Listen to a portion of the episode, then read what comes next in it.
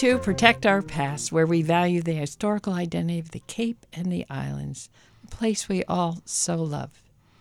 And I'm here with our co host, Matt Holden. Hi, Ellen. How are you? I am great. Good to see you again. Well, it's always good to see you and it's February already. What's happened to time? Maybe summer will be here tomorrow. I wouldn't mind that. Well, we've got a lot of uh, cool things coming up We later sure in the year. But before we talk about that in detail, uh, what do we got going on today? I think before we continue and introduce our guests, we want to introduce ourselves, who we are, and where people can find more information about our uh, nonprofit and our cause. All right, you go for it. Okay, well, uh, again, we're happy, pleased to be on WMR and to be a uh, valued member of the WOMR listening audience. Uh, my name is Matt Holden. I am the co host here with uh, the founder and president of the nonprofit. Uh, Protect Our Past, which is based in Chatham, and Protect Our Past is a organization that is dedicated to uh, educating, enlightening, and entertaining people about the value of the historic fabric of Cape Cod and the importance of preserving that historic fabric. Yeah, it's sad. We're watching the streetscapes disappear, and and and they're all based on the history of this peninsula, which is very unique. So,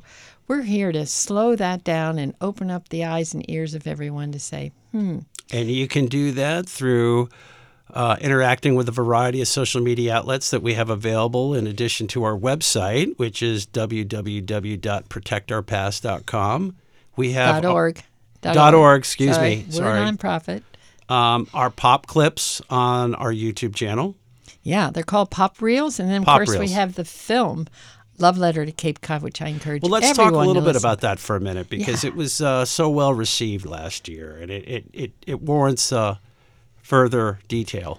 Actually, it's it's still being shown. We just showed it on Saturday to a large group, and oh my goodness, the response is always the same.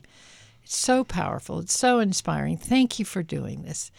And actually, someone said we were a whole tomato, which Versus I thought a was rotten cool. tomato? Yeah, or even three quarter or half. We're a whole tomato. I How thought that was that? cool. Yeah, What- we rate. Lastly, what's our uh, what's our other media outlet? It's uh, Instagram. You can find content out there as well.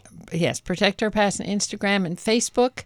It's Protect Our Past USA because if you don't add USA, you'll end up in Ireland, Ireland. which at this time of year is not such a great place to be.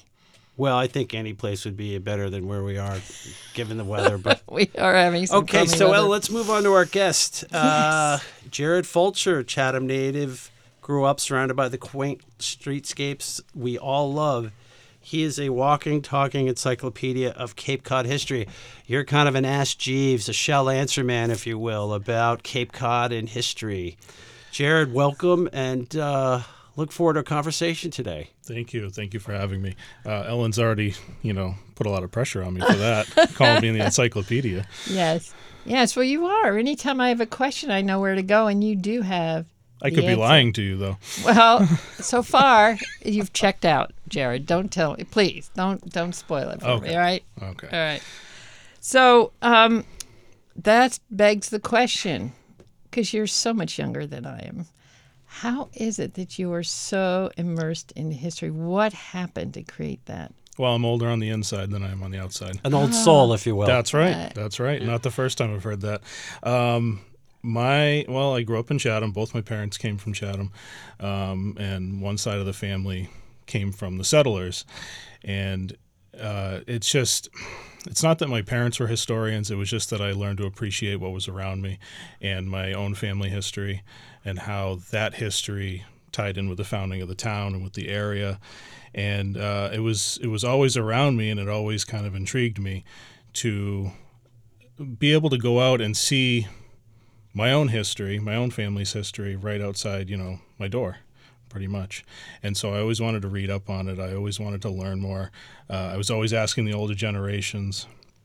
Uh, you know how you have people, uh, they lose somebody in their life, and they say, "Oh, I really wish I'd asked them all these questions," and then I started doing it. I started doing it before I lost the older generation. So I always had more more in common with my the older generation, the elders in the family, than I did with my own.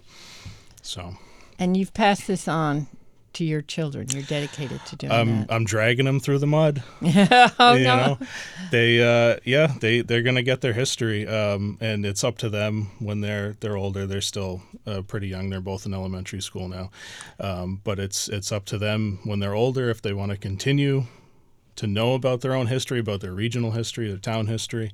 Um, but right now, it's my job to make them aware of where they came from and who their people are, where what their town is, where their town came from. And so someday down the road, you know, they might learn to appreciate it. But but for now, I'm making sure that they're going to get their their history. Mhm.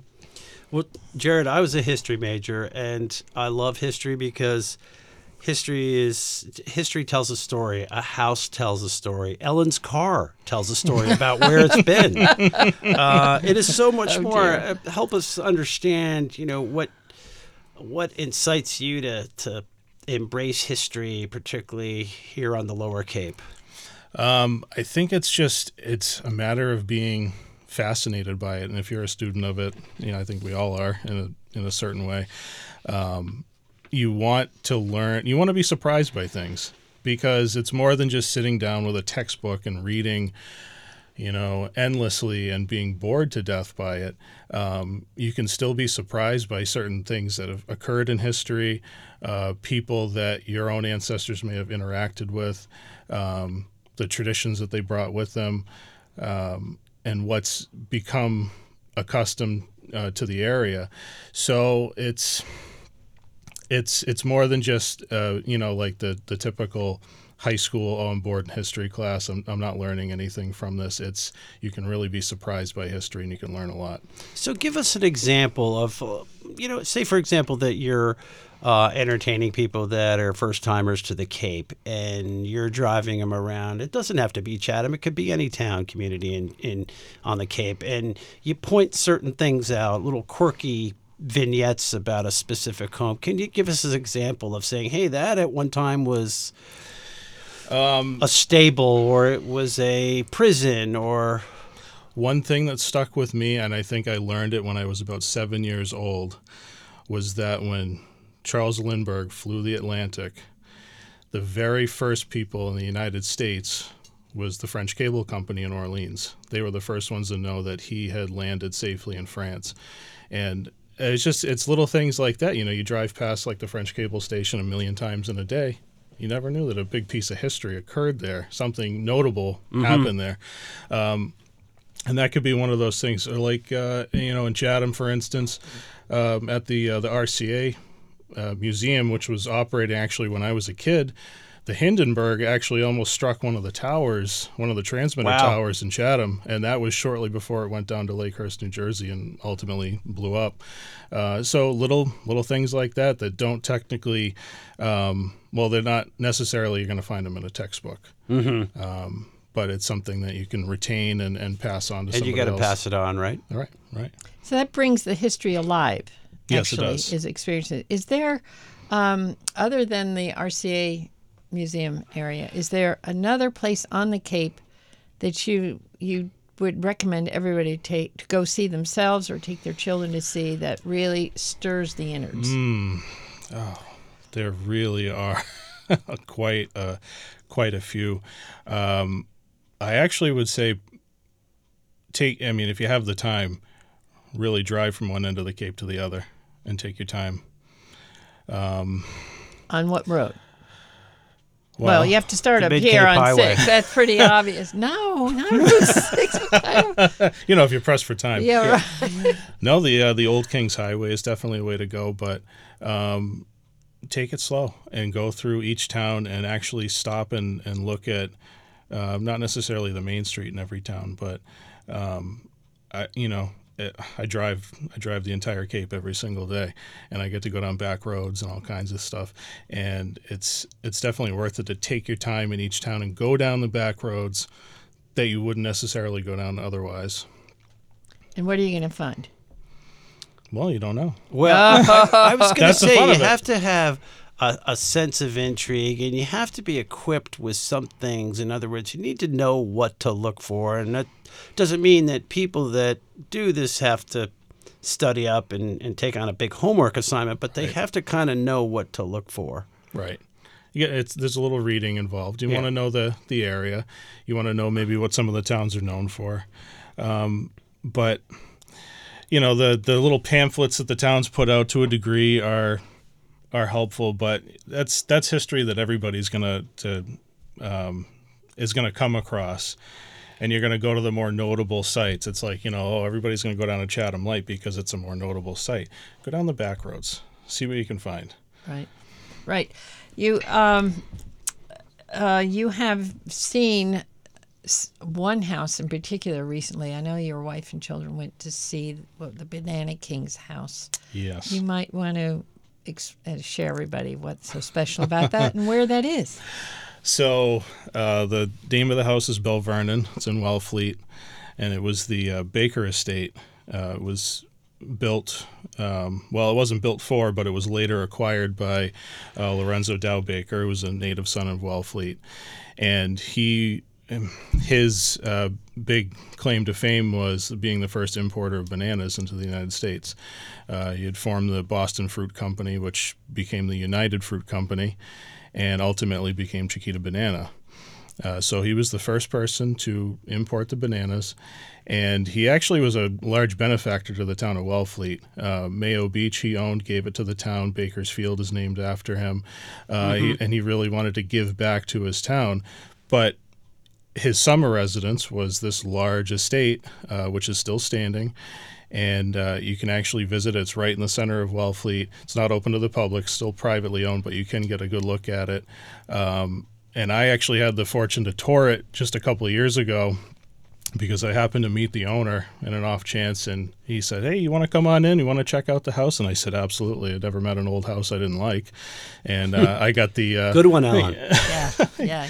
Got the got the full tour, um, and it was just it was absolutely amazing. It was it was people who were dedicated to restoring the history of the house uh, for several years, painstaking, a lot of money involved, uh, but actually brought the house up to basically how it had been when uh, the Baker family first bought it. Yeah, I have. I have to go see it. I haven't seen it. I certainly read all about it. And we have a pop reel that uh, was just recently produced by actually Jared's wife.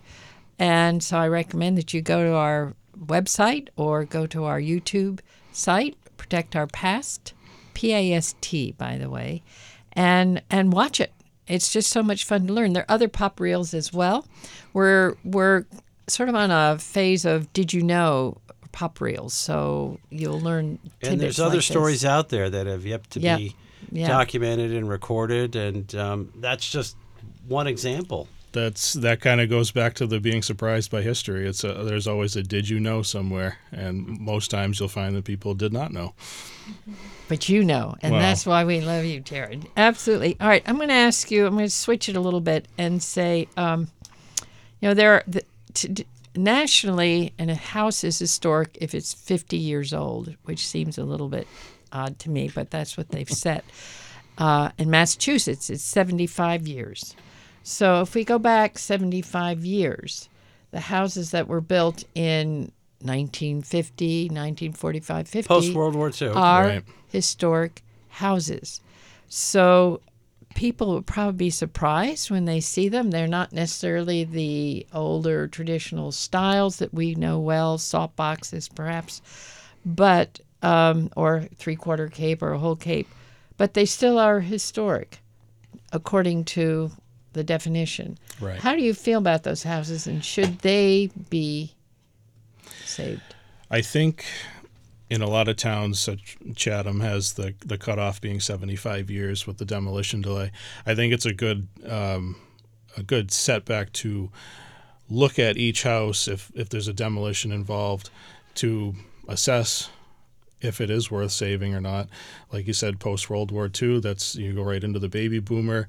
Um, things were growing. It's a whole way of life that's obviously completely gone now.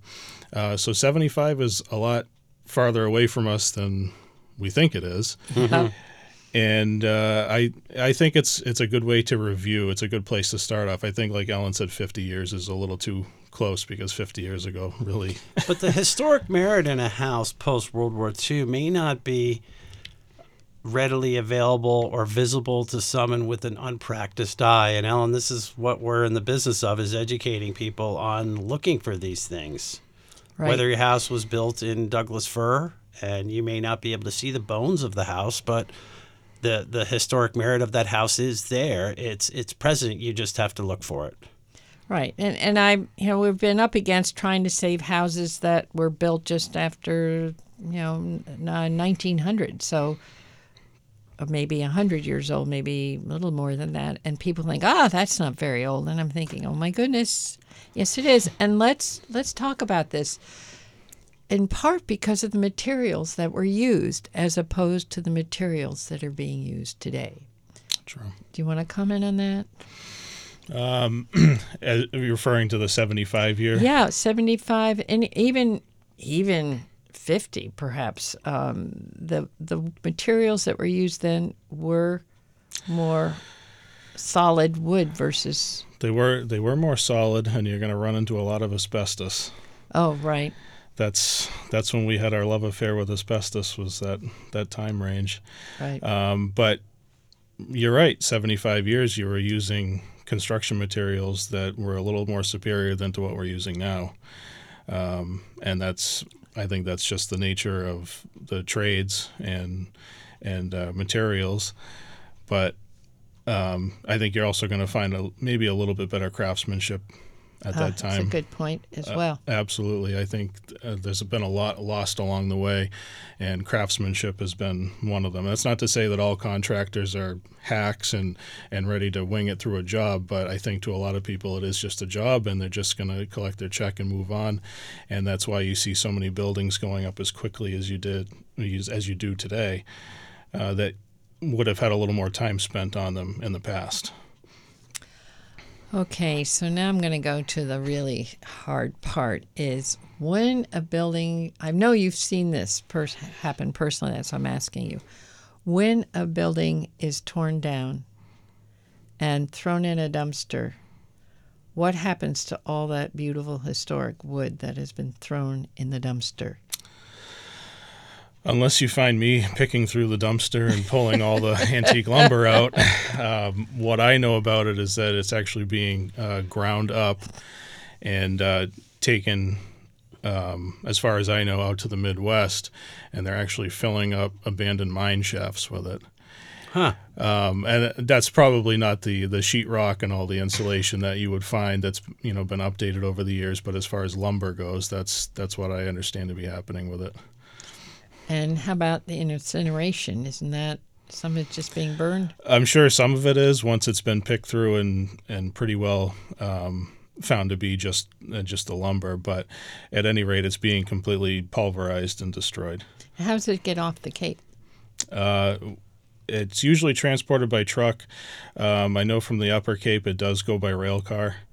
Uh, so it does leave from there is a transfer station that's on Otis Air Force Base, and it's privately operated, and that's where you'll find a lot of uh, demolition materials, and they leave by rail car. From this end of the Cape, it usually goes by tractor trailer. Hmm.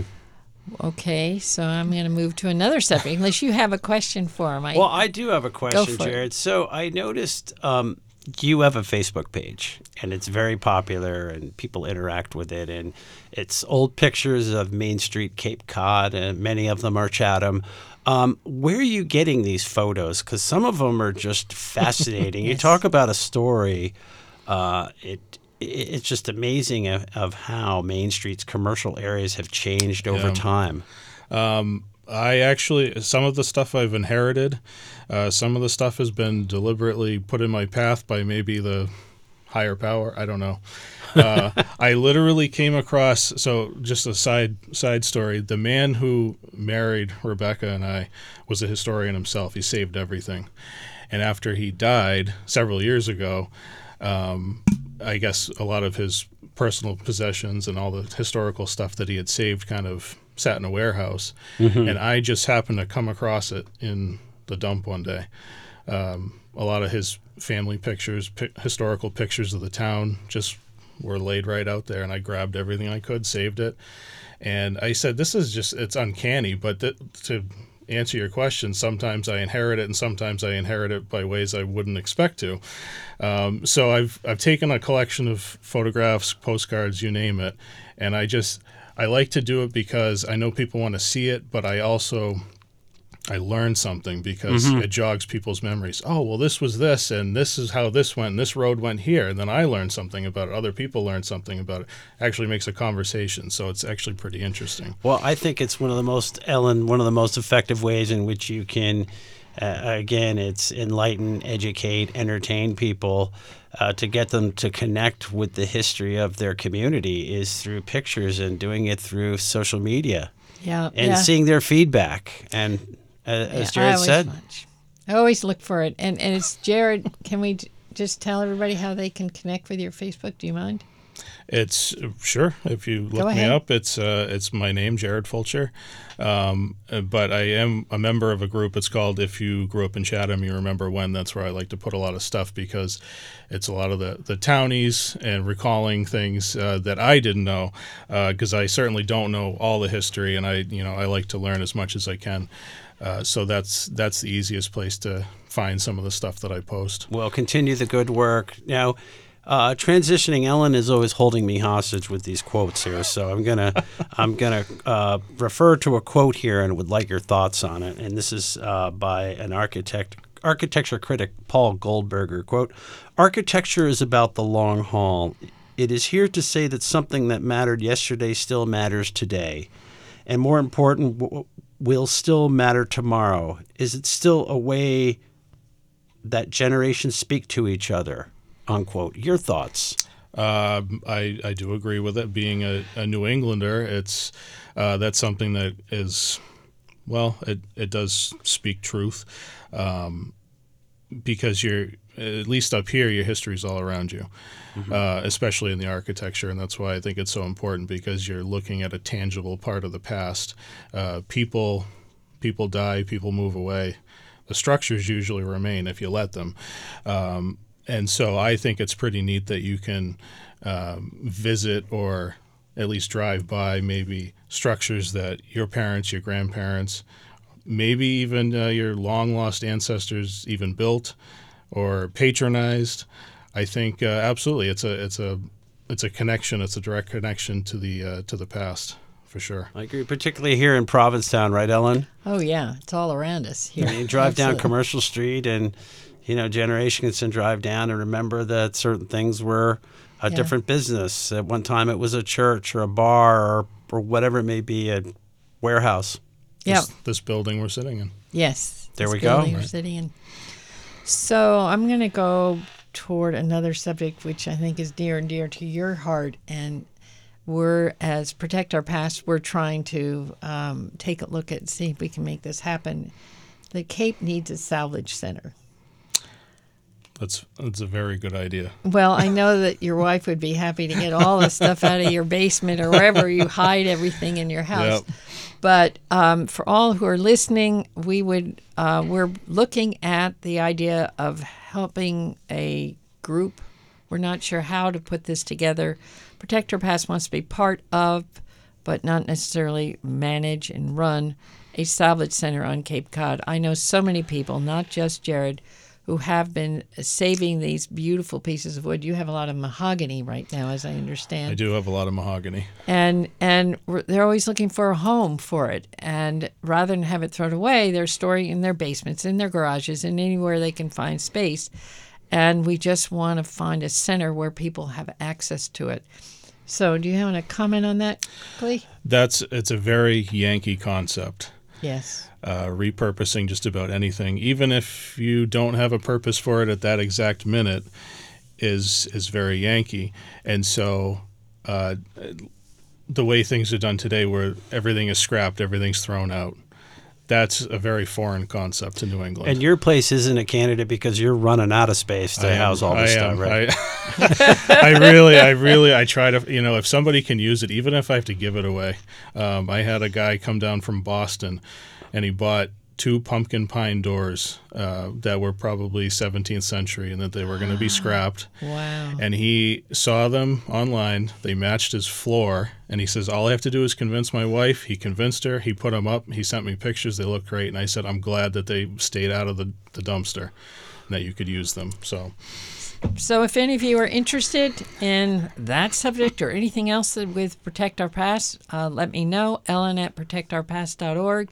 Uh, more hands, the easier the uh, the lighter the work. They say.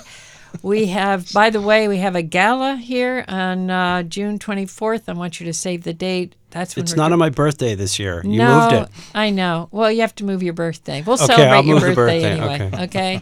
I still have to get that cake that your wife. Well, you jumped out of it wife- last year. That was the highlight of the gala, yeah, it sure was. Right.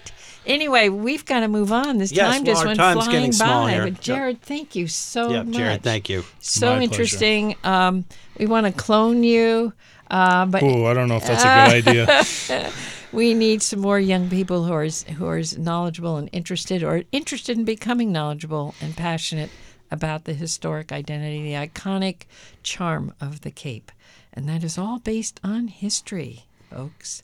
So um, help us by becoming a friend of Pop. You just go to our website. Uh, that's just a, a whatever level you're comfortable. It helps support all the work that we're doing. Go to our website and check all that out. And what do you? And no wanna denomination is too small for the pop offering plate, right, Ellen? That's right. That's right. Okay, Give me your quarter. All right, Yeah. I'll take it. So, folks, we would love to hear from you. Um, you can visit our website at www.protectourpast.org. We have a variety of other social media outlets where you can look at content and film and video. Uh, you can go to our YouTube channel and look at our pop reels. Uh, you can find us on Facebook at Protect Our Past USA, not Ireland. And you can also review content out at Instagram Yep. because we are busy working We to are- save Cape Cod. We are. We have a lot going on, and again, our website is the best place to go to find out what we're up to. And we like to hear from you. Whatever you're thinking, don't be shy. Let us is, know. it, is it time to uh, conclude the program with our friend John Sawhill? Yeah, I said it last month. Why don't you do it this okay. Uh, in the end, a society will be defined not only by what it creates, by what it refuses to destroy. Think about it, folks. Thank you, and until next time. Bye oh, bye.